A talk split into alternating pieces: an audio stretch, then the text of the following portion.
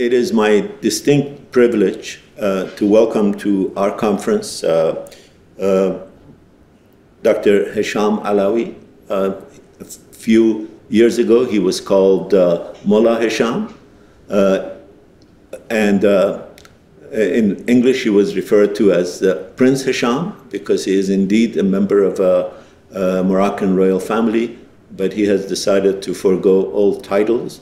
And in the book that we're going to be talking about, in his description, it says uh, Hicham Alaoui is research associate, Weatherhead Center for International Affairs, Harvard University. But in fact, he is a lot more than that. He has done a lot more for the study of democracy. I have had the good fortune of uh, uh, knowing him for 15 years, enjoying his advice and counsel.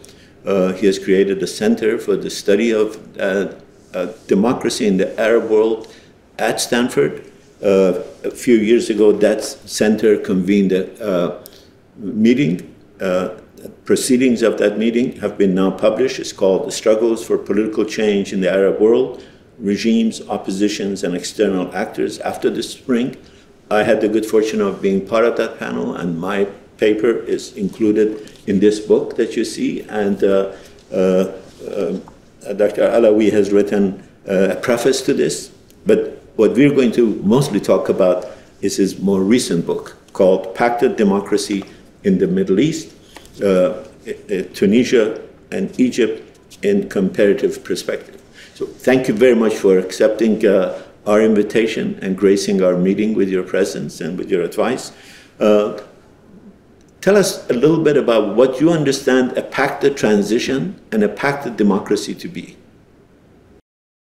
Well, thank you very much for uh, uh, inviting me to this dialogue, and I'm very honored uh, to be answering your questions and to be, uh, although not in person, but remotely uh, among you with such a distinguished group of people.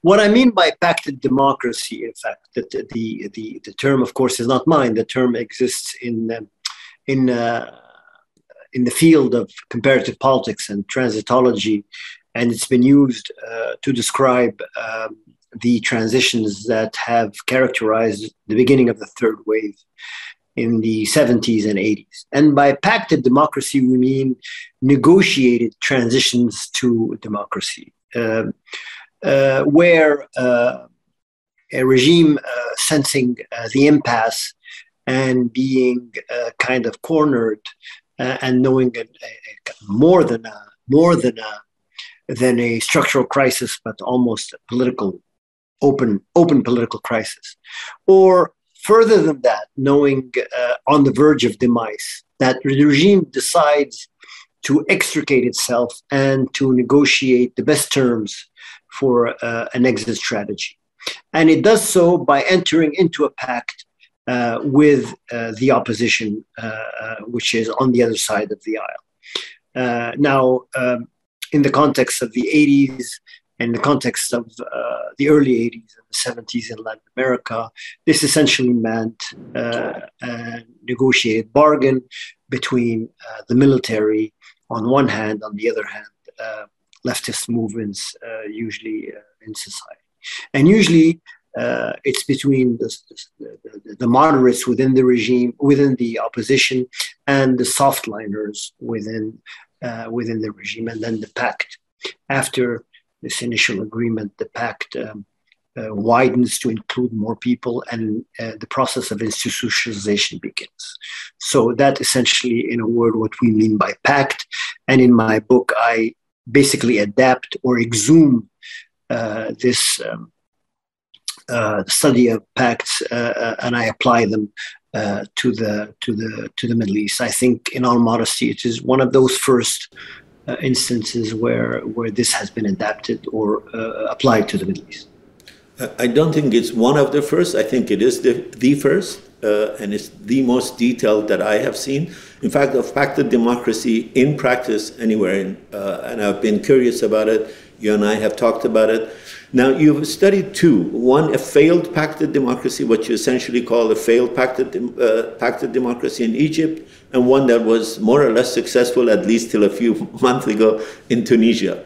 What accounts for what uh, can bring about a successful pact, and what, uh, in your mind, can be the uh, chief factors for a failure? I, I, I have uh, I have compared uh, Egypt to Tunisia for, for for for a simple reason. At the time where I was doing conducting the research, they were essentially the only countries in the beginning of the Arab Spring 2011 to have engaged a beginning of political change and political transformation. And, and as you will say, uh, uh, one led uh, to a transition uh, Uh, and the other failed. Uh, now, of course, uh, we will talk later about Tunisia, why that transition has not completed. Uh, so this is why, uh, you know, I, I basically put these two cases on the same leveling field, and I um, and I compare them. Now, it, it, I I come to the study of pacts in the in the in in in the uh, in the region first by a simple observation, and uh, it's it, it, it, it's it, it's an evident ob- observation, but it's a it's a complex one, and is namely that you know why haven't these transitions why in all of these countries that have known you know political eruptions basically from below uh, uh, none of them have basically known successful transformations except for for tunisia. And I, I, I started with this interrogation and then i i, I came to the conclusion uh, that it was for several reasons. First that uh, what characterizes these, these, these transition is that though uh, the, the, the, the, the regimes seem, seem to, to know a rupture, in fact, it wasn't the regime that knew a rupture. It was basically uh, uh, uh, the elites dominating the regime at the time of the uprisings. So elites that are invisible and that are still part of the regime still could reorganize and come back to the forefront after the transition. They could wait out essentially the process of anger and of effervescence in the street and then reimpose themselves. The second uh, observation, and it's linked also to the third, is that the, the mobilization was one that was very punctual. People would come out in the street and basically demand the departure of the incumbents. And lo and behold, the, the incumbents would leave, and then they would go back home. So essentially, these political actors were not institutionalized and did not organize themselves uh, to be able to translate uh, their energy into firm political agendas. And these two observations basically are uh, the framework or the skeleton from which I depart to to to describe uh, you know to describe the pact. So this is what characterizes these regimes, uh, uh, these pacts, instead of. Uh, uh, uh, as opposed to what characterized the pacts in Latin America and elsewhere, the pacts of the third wave, the first, pact. Also, finally, another important observation is, is, is related again to these two features of the political scene, is that uh, we have tended to conflate uprisings in the streets and the effervescence in the streets with colored revolutions, which have characterized the political landscape of the world uh, uh, in the past 20 years. Basically, uh, we have hastily uh, uh, labeled these movements as colored revolutions, like in, in, in, in, in, in Eastern Europe and they're not colored revolutions. Colored revolutions succeeded because uh, the incumbents or the regime in power was basically uh, uh, the Communist Party or the successor Communist Party. Uh, and that party, after the fall of the Soviet Union, did not have the ideological means, the financial support from, uh, from Moscow or from the center of the Soviet Empire, and did not have the basically did not have the structures to uh, continue to stay in power. So this is why these uh, these uh, these countries, these regimes were done away with more more more more easily, and hence we tended to conflate and to look at that model and to say, well, you know, Tunisia is a colored revolution. It's a it's a jasmine revolution after all. It's not the same thing. The, the, the, these regimes from, from, from, uh, from Eastern Europe basically are successors or belong uh, or are extensions of the, uh, the legacy of the Cold War. While as in our region, in MENA regions, Middle East and North Africa, these regimes are basically uh, uh, part of a legacy of the post-colonial uh, order, which means that the elites on power are the elites that brought about the emergence of a new independent country. And as such, they were entrenched. There were those that designed the institutions that governed. There were those that, that fostered and incubated the networks of patronage and the economic sphere. So they had a lot of staying power, and they were just simply not going to allow themselves to be uprooted in such in such a way. So, and hence we were in front of a new phenomena, and that needed to be analyzed. And this is why I saw the, the framework of pacted transitions much more appropriated. And uh, uh, uh, if, if we were to accommodate for certain adjustments, uh, the, uh, the theory or the, the, the model, if you will, uh, was amenable pretty much to, to being operationalized intellectually, at least. Of course, it's not the complete story, but it, it, it's a contribution in that direction. Uh, you know, that uh, what you're saying, in a sense, fits perfectly with the conference we have. The conference is a joint effort by three groups uh, a group called Gozar, which is uh, um, tens of uh, Iran's top elites, technocrats, professors, lawyers. Uh, another group called Kaya, which is a, a group of Iranian entrepreneurs, and the Iranian Studies program at Stanford, precisely trying to understand what does a transition require? What does it look like? Why can it fail? Why, how can it succeed? In other words, we can't just jump into it and uh, uh, hope for this transition. I know you follow Iran very closely. Uh, I know your family has had a, long relationship with the royal family of the past. Uh, I know you yourself uh, followed the developments. So, if uh, studying the two cases, what would be your best understanding of how a transition, uh, a pacted transition maybe, or maybe not a pacted transition, can, can happen in Iran? So first, before before I, I address your question uh, frontally or but cautiously, uh, albeit because I'm not a specialist of Iran, although I read a lot about it and I have many Iranian friends, and I have been immersed in the, in the region very much so. Let me just say the conditions of a pact. When does a pact work and when uh, uh, is a pact a, a useful framework it, it, it, a pact is a useful framework when you have basically polarization between the opposition or, or, or, let's say not the opposition in the region but between contenders to uh, power challengers that challenge competitors towards power. Now if there is polarization there is intractable conflict. And as such this is an inducement for uh, bargaining. When you have parity of power, when clearly one group knows that it cannot uh, impose its will on the other group, that's a further uh, inducement towards pacting and towards entering into uh, bargaining. And when you have uh, basically diversity, uh, um, uh, when you have diversity in normative diversity, what does that mean? That means basically that contenders, two contenders, agree on democracy, but they have radically different views on how to install that democracy. So these are the these three situations are uh, uh, those that encourage pact. And the more these these uh, these uh, these factors are persistent in a situation, the more the inducement towards a pacting.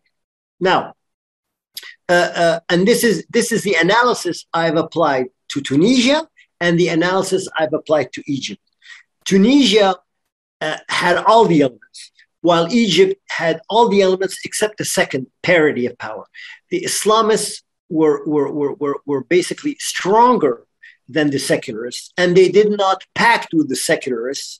And as, as such, there was a failure of pacting, which was basically an invitation for the military to come in. That's my argument. So, given this background canvas, what can I say about what can one say about Iran? Well, uh, Iran here's here's here is the problem. You have you have ideological polarization that's clearly there. You have parity in the sense that the regime can use crude force to quell the uprisings, but at the same time, they cannot they cannot uproot the uprisings. The seed is still there, and they recurrently come back to the surface. So that conflict is basically in a stalemate. And at the same time, at least for now, all the challenges the opposition have mounted, they could simply not uh, uh, placate uh, uh, uh definitively uh, the regime because of the repression.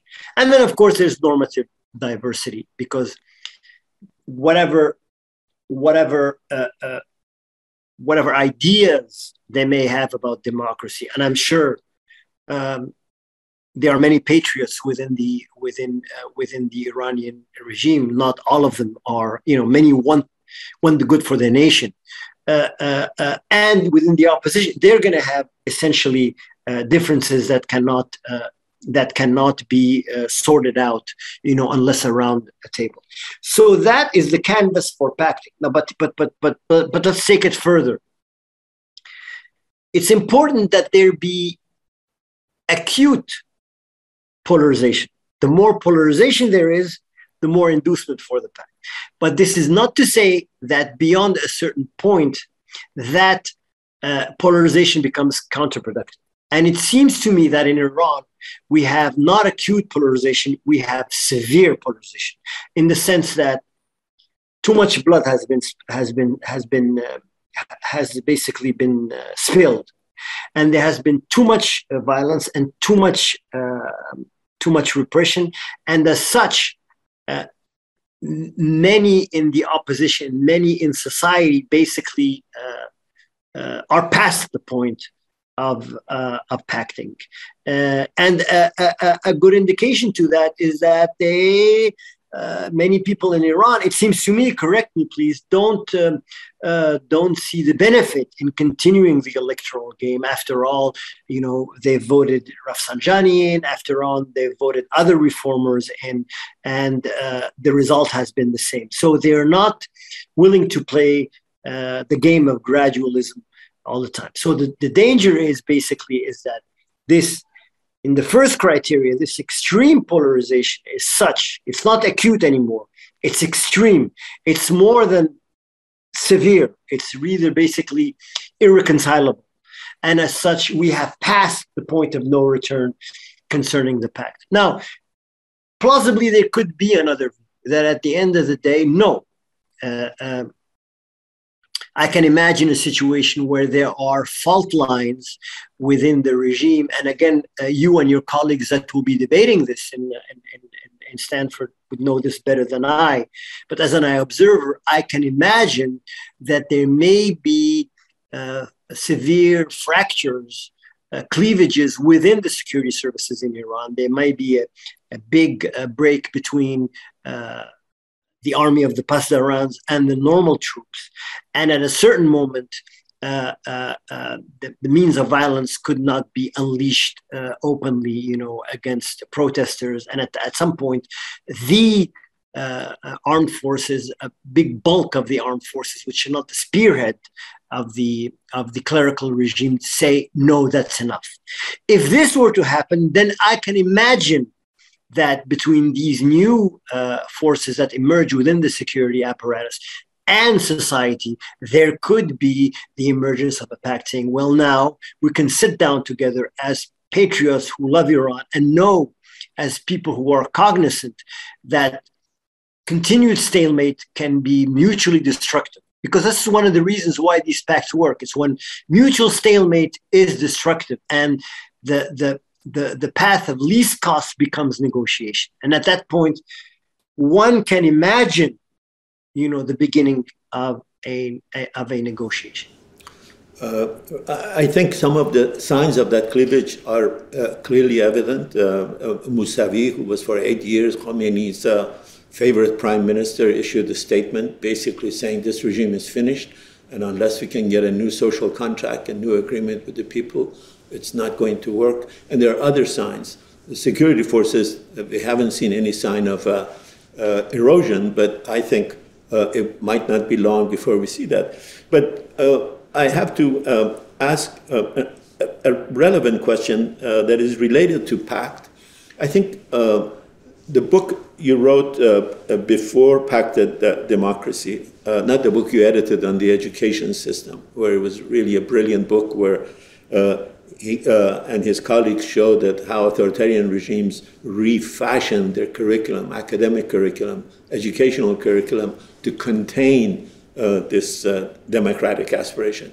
But you also wrote something about the royal family in Morocco. Uh, I, I, read that book. I think it's one of the wisest books I have read about how a monarchy can survive in a democracy.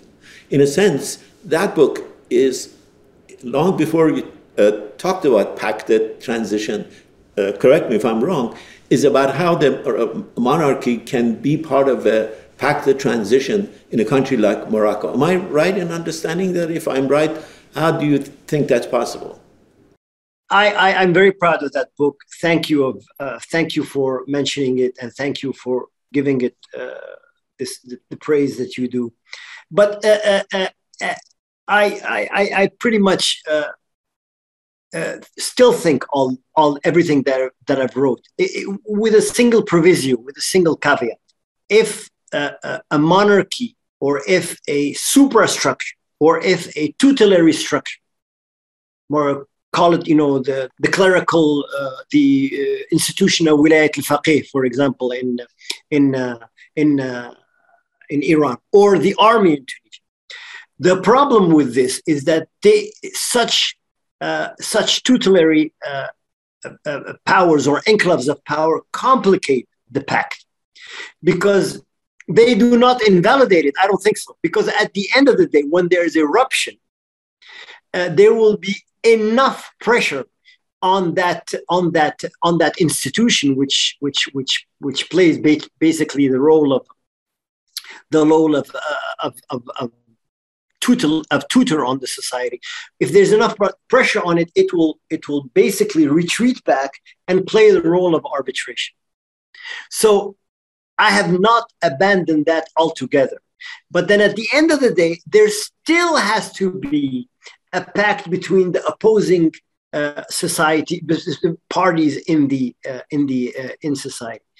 But one cannot count on that tutelary power, whether it's a monarchy or the army, to be enlightened. You can have an enlightened monarch.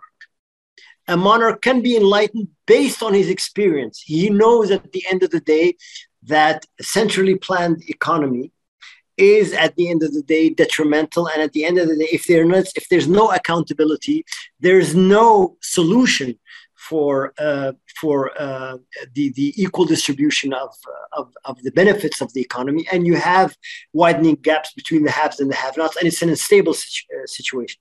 But short of that, short of somebody who's in power for 20, 30 years and acquires that astuteness and that wisdom, the tutelary power cannot uh, uh, automatically be assumed that it will relinquish power. This is why pressure is an, always a very important uh, part of that pact.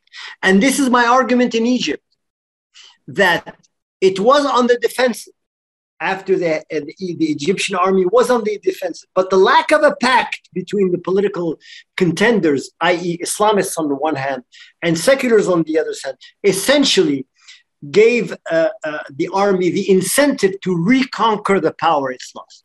The Egyptian military did not set up uh, the, the transition to fail. It was the failure of the actors that brought in the military and that made the military clamp down. Uh, uh, add to that, of course, the negative geopolitical uh, forces.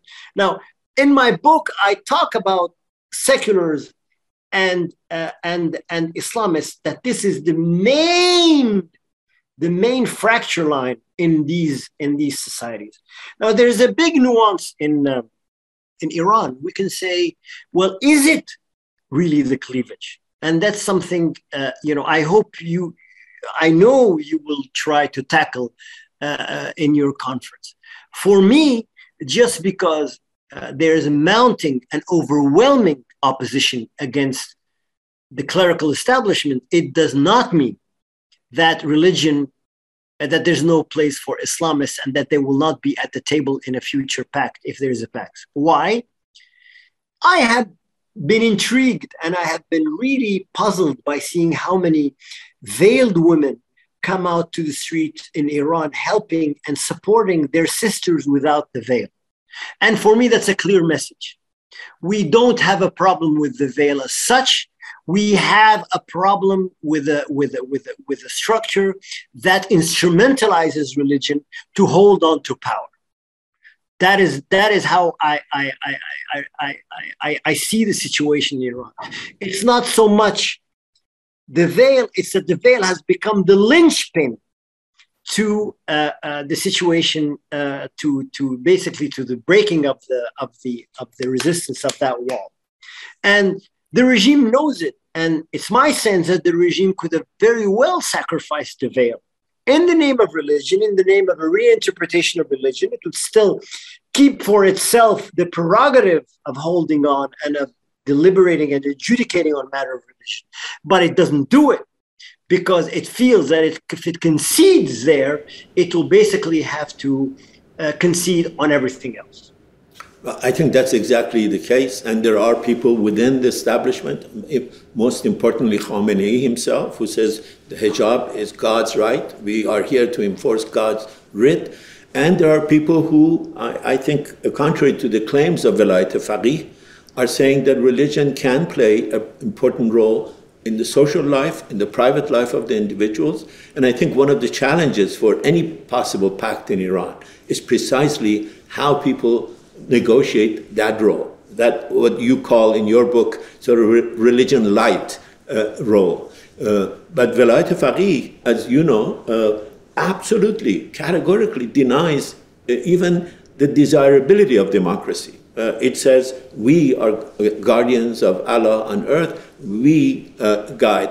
But there were other clerics from the time of the constitutional revolution who said exactly what uh, you were trying to argue that there is a place for it, but if you understand your limit and if you understand that there's a social contract between people who allows them to make their decisions uh, in conjunction, but not by in constrained uh, by religion. Uh, I, I, am again extremely grateful for the time you gave us. It was, uh, as always, every time I uh, chat with you, I, I, learned a great deal. And every time uh, I chat with you, I think that the, the Middle East can be a democratic place if it has people like you who are willing to put your time, who are willing to put your uh, money, who are uh, willing to put your expertise in the service of democracy, who are willing to forego royal titles if that helps promote the democratic uh, aspirations every time I meet a Moroccan uh, and uh, there's a talk of Morocco, there's almost invariably talk of you as a beacon of hope for uh, Moroccan democracy. So I'm honored and very grateful that you accepted my invitation. Thank you. Thank you, sir, and the honor is mine. And I wish your uh, your conference is successful. I look forward uh, to following, to seeing the the videos that uh, that ensue. And beyond all of that, uh, I pray for a, uh, a prosperous, stable uh, Iran uh, in the framework of a, of, a, of, a, of, a, of a free order where society is free and where uh, the institutions are, are democratic. And thank you very much. And I think, as you would say in your, in your rich language and culture, Khoda Hafiz. Khoda Hafiz. Thank you.